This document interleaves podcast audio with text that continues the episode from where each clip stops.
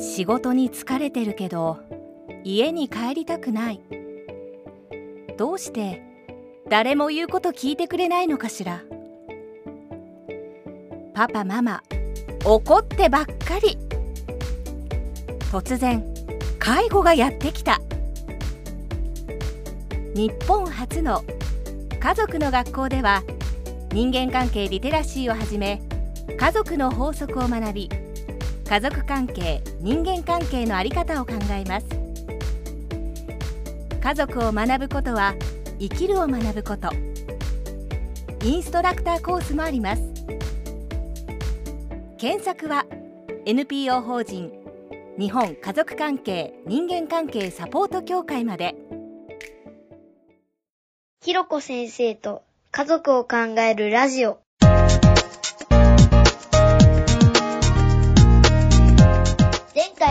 続きあそうそうそうでやっぱ話し合うためには、うん。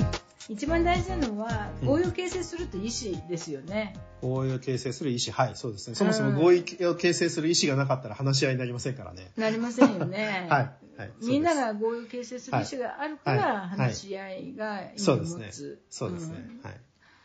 だけどさそれがこう論破しようとするうんうん人がいるとまたややこしいっていうか、ね論破することをねうんうんゴールにしないで対応していくっていう,、うんこうねじ伏せたいっていう衝動うん。まあ、ある意味あの、うんアンガーマネジメントにもなるんだけど、うん。うん。うん。ねじ伏せたいっていう衝動に、うん。をどういうふうにコントロールしていくかとか、そうとね。ねそうね。論破するっていうことそうね。にやっぱゴールを置いちゃうと話し合いにならないし合意形成にならないそうね。うーんうん。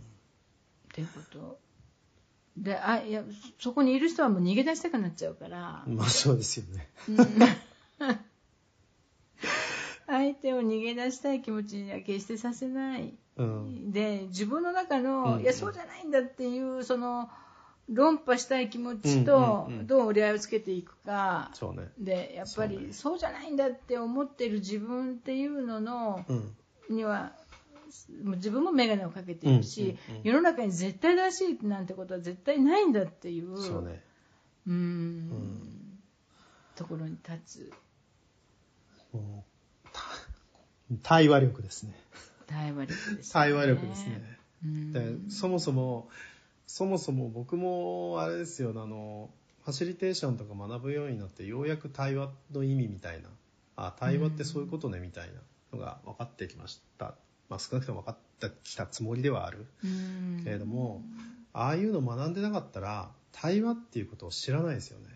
知らないですね。知らないです。知らないです。だから、うん。まあもし知ってたとしてもそのディベート的なねやっぱり論破の話はまあそうまあ、そ特にツイッターの世界なんて論破の世界ですから。あそうそうそうあの世界じゃなくって対話的に対話して正解がない中でどうやっていこうかみたいな。そこをやっぱりが知らなすぎるのでそこの情勢も必要ですね。これは。必要ですよね、ええ。本当に、うんうん。はい。まあいろんな課題が、はい。でもまあそこの出発点が家族の中の話し合いってわかるわかる。ことうん。うんとてもだわかりますすけどね。うん。そうそう、はい。そしてまあもう一つその、はい合意形成していくのに大事なの。は、さっきおっしゃった、うん。ちょっとゲーム感覚うん。で取り組んでみるって、遊び心だとか、それからやっぱね1回戦終了のゴングを鳴らせるかどうかがうんああはいはいはいはい。うん。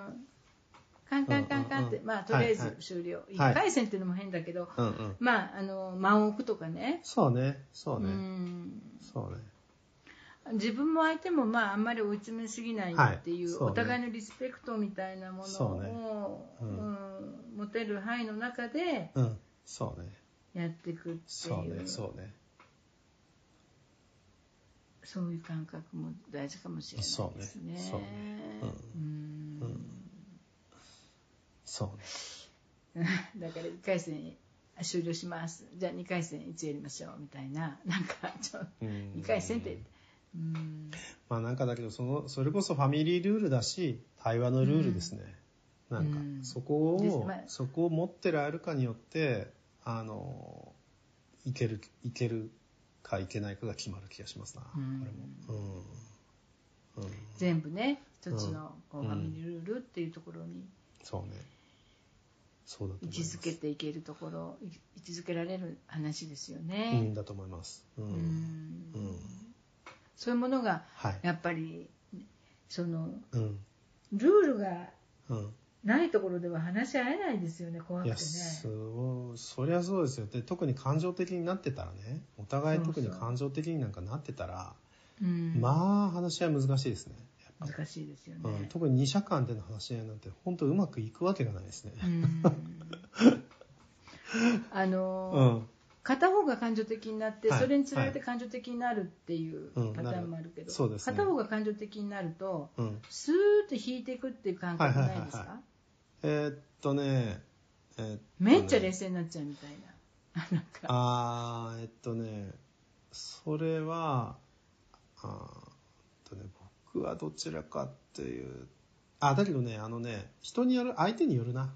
あの、まあ、やっぱりその家族関係なのかどうなのかとか、まあ、うん。だから、まあ、これ家族関係だと比較的僕はなんか、感情的になられると、ね、あの、いや、こっちもみたいな感じにななりがちなうん。自分の傾向があるなと思うんですけど、うん。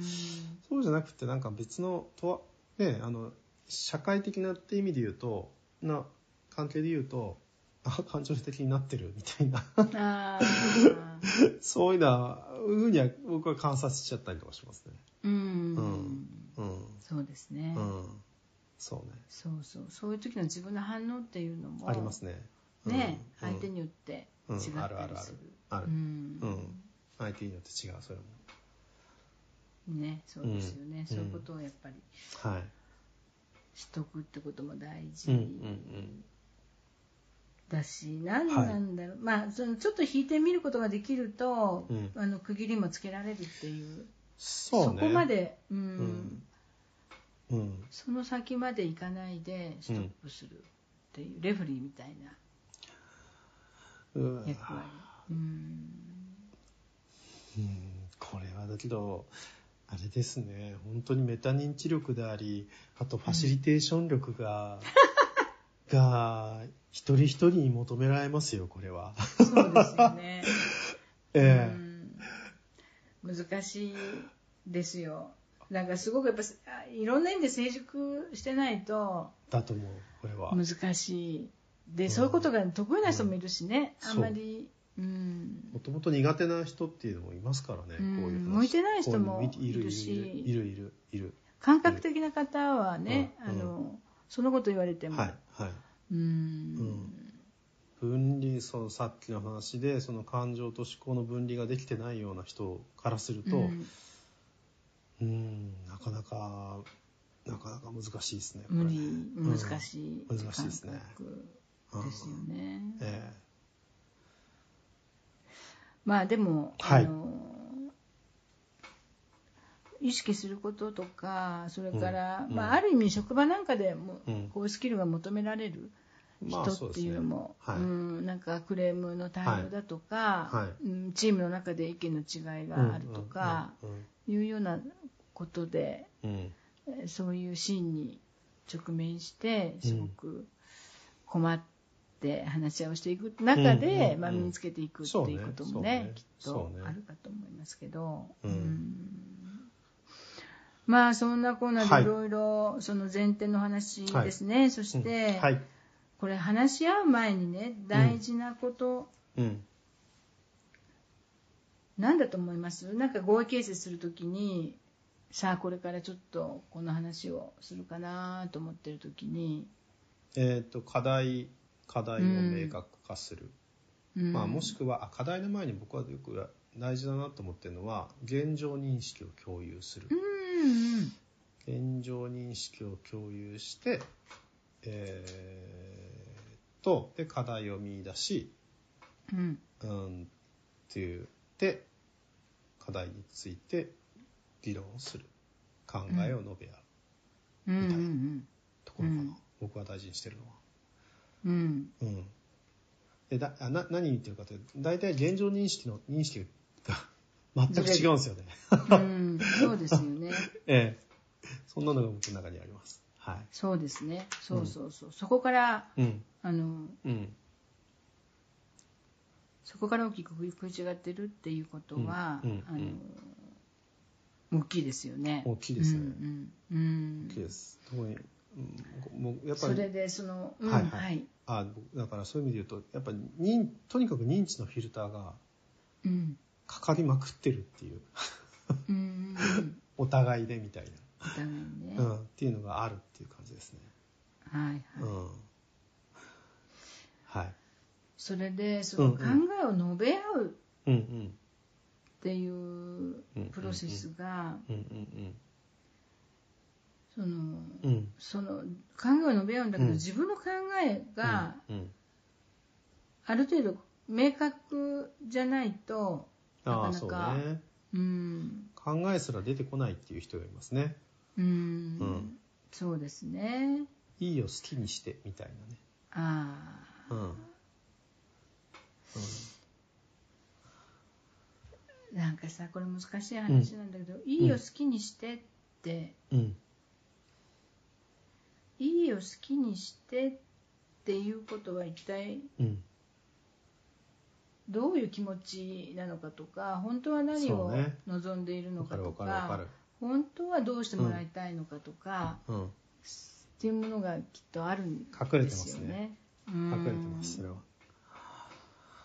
隠れてます。でうん。ですよね、うん。あのだからそういうことを、うん。やっぱり捕まえる力っていうのかうな、NVC なんかでは感情リテラシーとか、ニーズリテラシーとかってねあのいうこと。をやっぱり自分のその時の感情を、ええうん。なんかんなんかモヤモヤするうんうんうん。とかね、うんなんかモヤモヤするなと思った時そのモヤモヤするっていうことは一体うん何なのかって話ですよね。そうねそうですね。うん。モヤモヤするってことは不安なのか、はいはい。なんかな、うん。何なんだ？これは。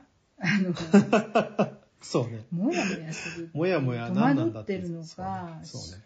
なんかうん。何か気が気じゃないのか、うんうん一体何なんだろうはい。っていう、やっぱり。うんはい。こう伝え合う相手に伝わるように伝え伝えるっていうね そういうね。やっぱり、うん。そうね。ことが大事で、うん。そこのだからなんだろうな。ある意味まあ一人だけで整理できは、ね、できるもんではないと思うのでその伝え合うっていう、まあ対まあ、確認お互いが確認し合っていくようなところが出てくると思うんですけど、うん。やっぱりなんだろうな。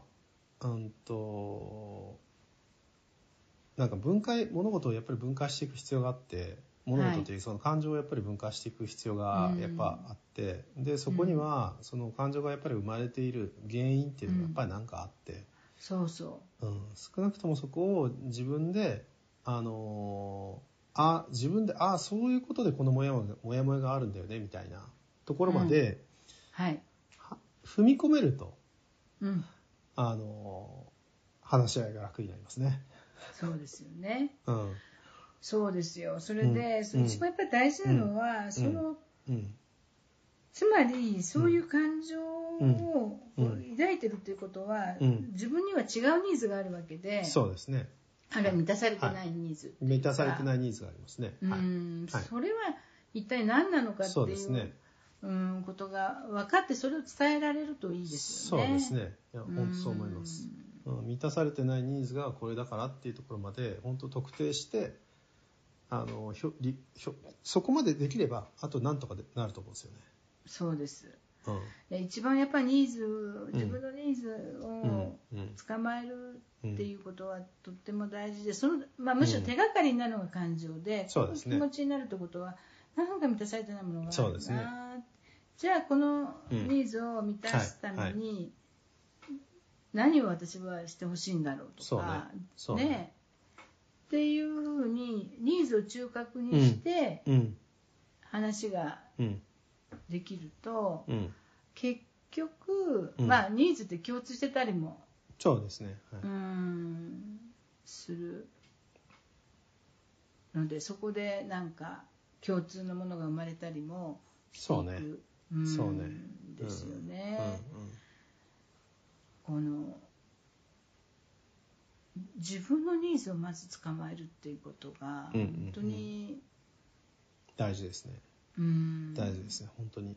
そこがなんか当たり前とかモヤモヤで止めないっつったらいいかそうそう。なうん、っていうところがそうですよ。大事ですよね。うん。うん。これ、まあ、いろんなやり方があると思うんだけど、うん。やっぱりうん。メタ認知っていうか自分のうん。思ってることを書き出していくということはうんうんうんうん。すごく助けになるなって、まあ、日記を書くとかつまり私は何をニーズは何なんだろうとそうね。かうん。うんそうね。いやそれこそこの あのあの塾の方で企業塾の方でやってますけど音声配信塾はい。じ音声配信で自分語り系はとかね。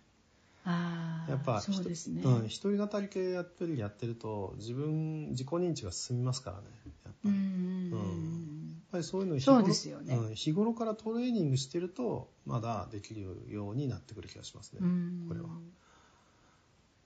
うん。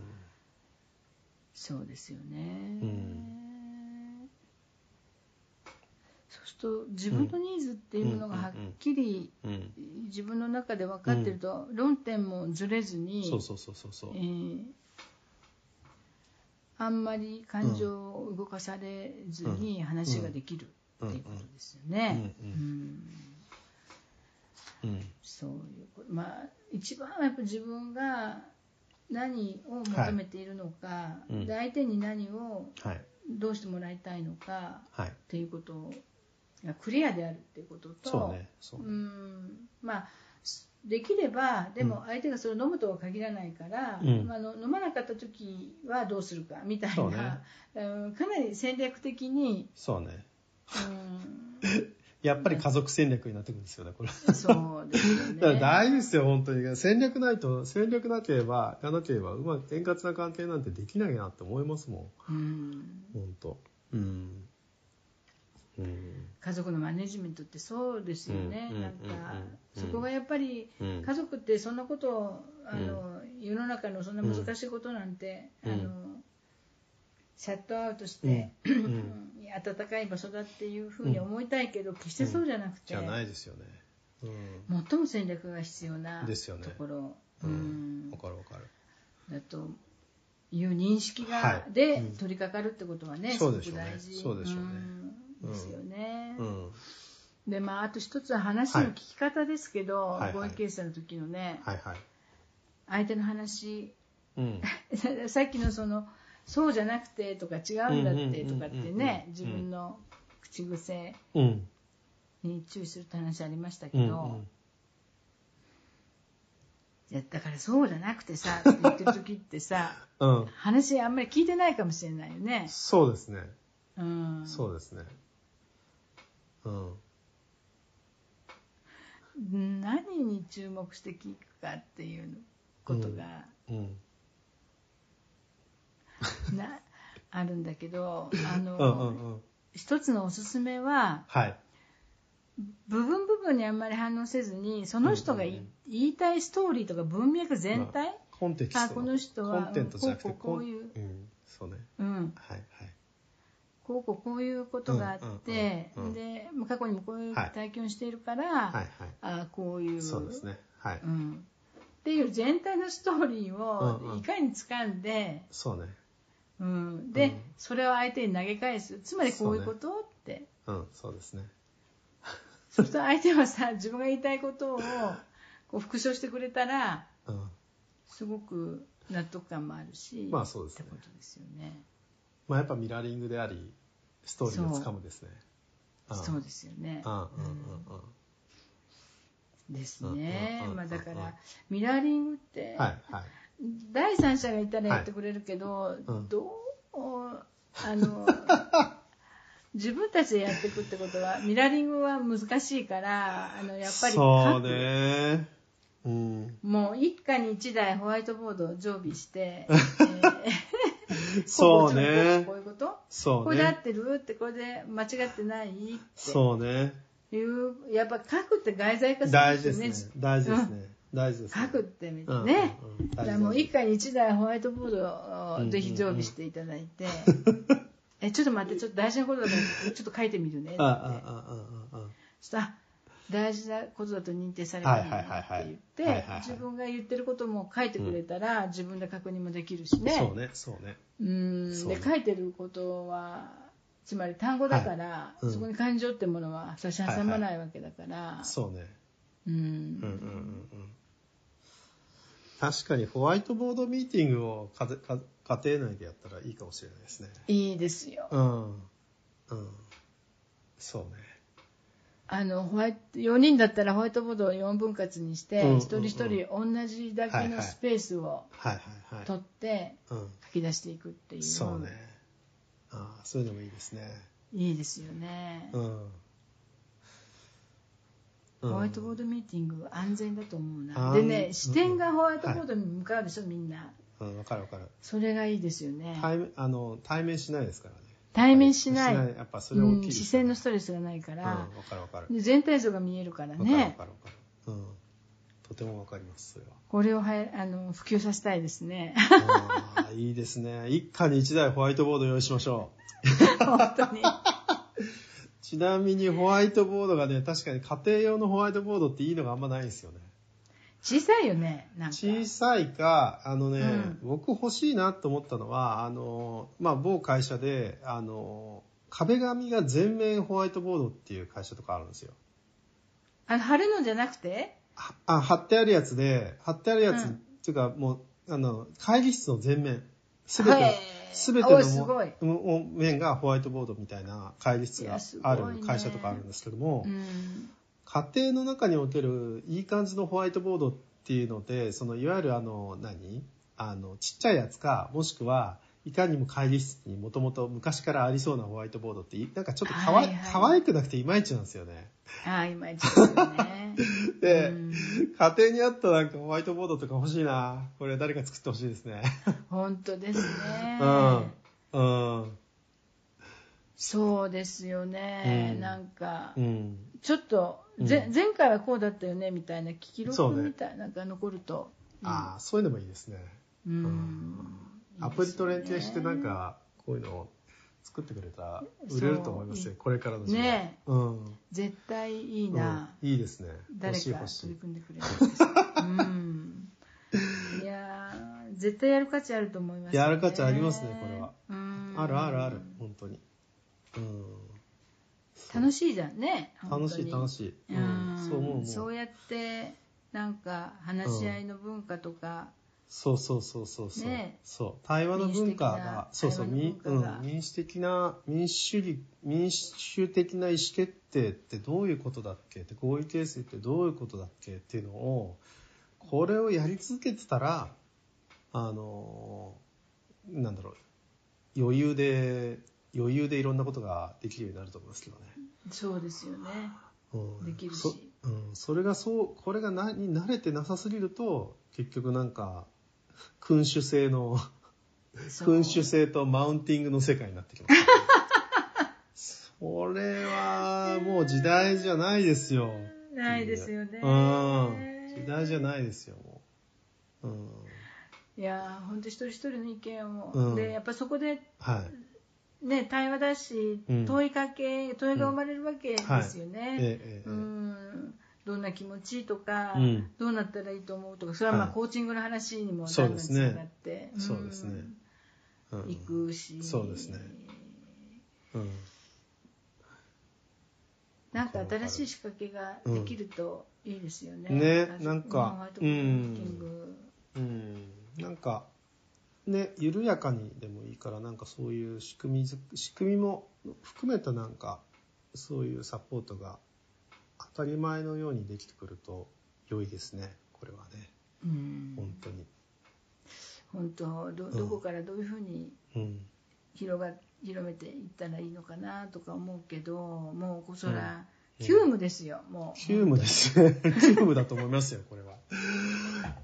やらずにどうするんだって話だと思うんですよだってさ、うん。本当に、うん。えーまあちょっうん。とカウントの仕方もあるけど、ね、うん。結婚したうん。婚姻数のん3分の1が、まありね年間離婚する、はい。うん。お子さんはいいらっしゃる方が増えてるええわけだしね、ええ。やっぱり。結局結局だからまあその何？あの最近のなんか離婚芸人この間出てましたけどなんだっけ？性格の不一致が、まあ、のトップだったんですけどうん。なんか女性側の理由であと経済的なあの不一致みたいな。やっぱりそれがままた上がってきてるみたいな話、うんまあ結局だからまあそういう不一致の問題なんですよね。意思決定の問題なんですよ。ででさらにさっきのあのやっぱりさっきの冒頭のお話ししていただいたあの統計のねやっぱり、はい。そのなんで88年当時はまだ、うんあの要は父親が意思決定するっていうのが当たり前だったっていうところから、そうじゃない時代にもう完全に変わってきてるっていう状態。だからこそ急務ですねこれはね合意形成をどういうふうにしていくかってところをやっぱり家庭内でしていくかっていう。だから だからだから単独親権制度で誰かが全て決めればいいっていうそんな制度維持しちゃダメなんですよ。もうこのこの問題。ね。本当にそうだと思うんですようこれは。ん。もうそうですよね、うん。本当に、うん。人権の問題でもあるし、うん。やっぱりうん。民主的な話し合いの問題でもあるし、そう。う。ん本当にね、まあそこから始めないと政治も変わらない世の中も変わらない。ですです。家族の中からね変わらないと。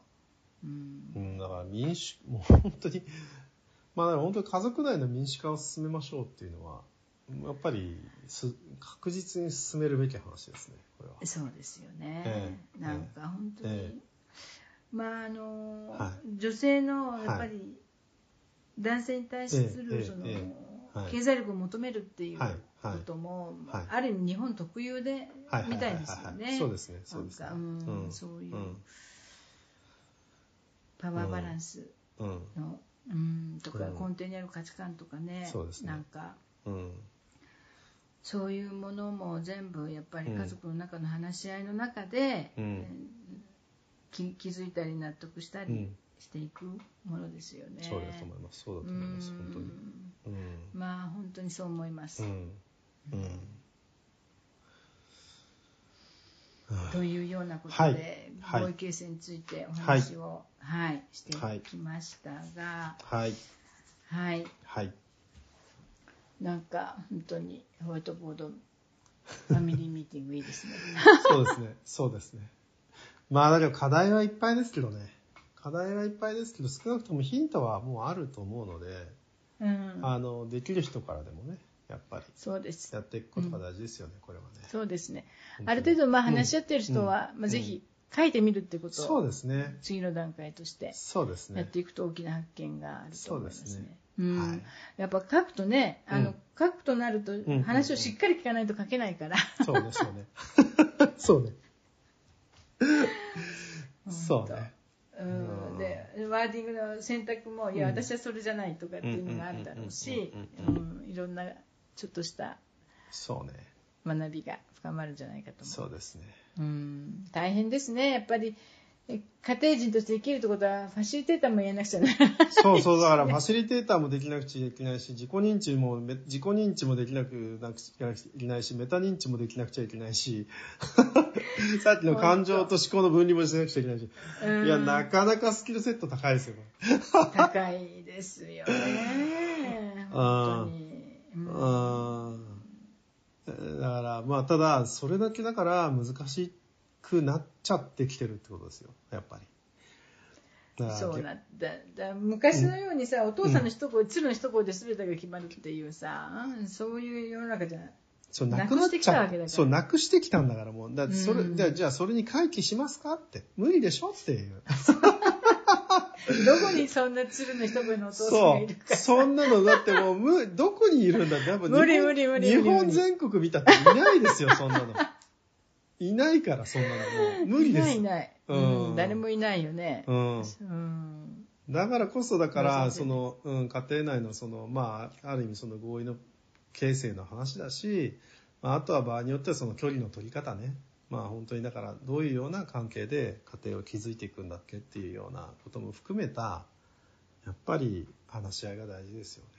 話し合い合意形成っていったものが本当ですよね、うん。なんかここから始まるんだけど、まあ、うん。女性なんか特に結婚し、うん。結婚するまでいろいろ考えるいろいろはいはいはいはい。うんどはい。いい出会いははいはいはいはい。とかねいろいろ考えるけど、うんうん。まあ、結婚したら、うん。まあ、あんまりもう身を委ねるというかなんていうのかな。うん。家庭経営。うんうんうん。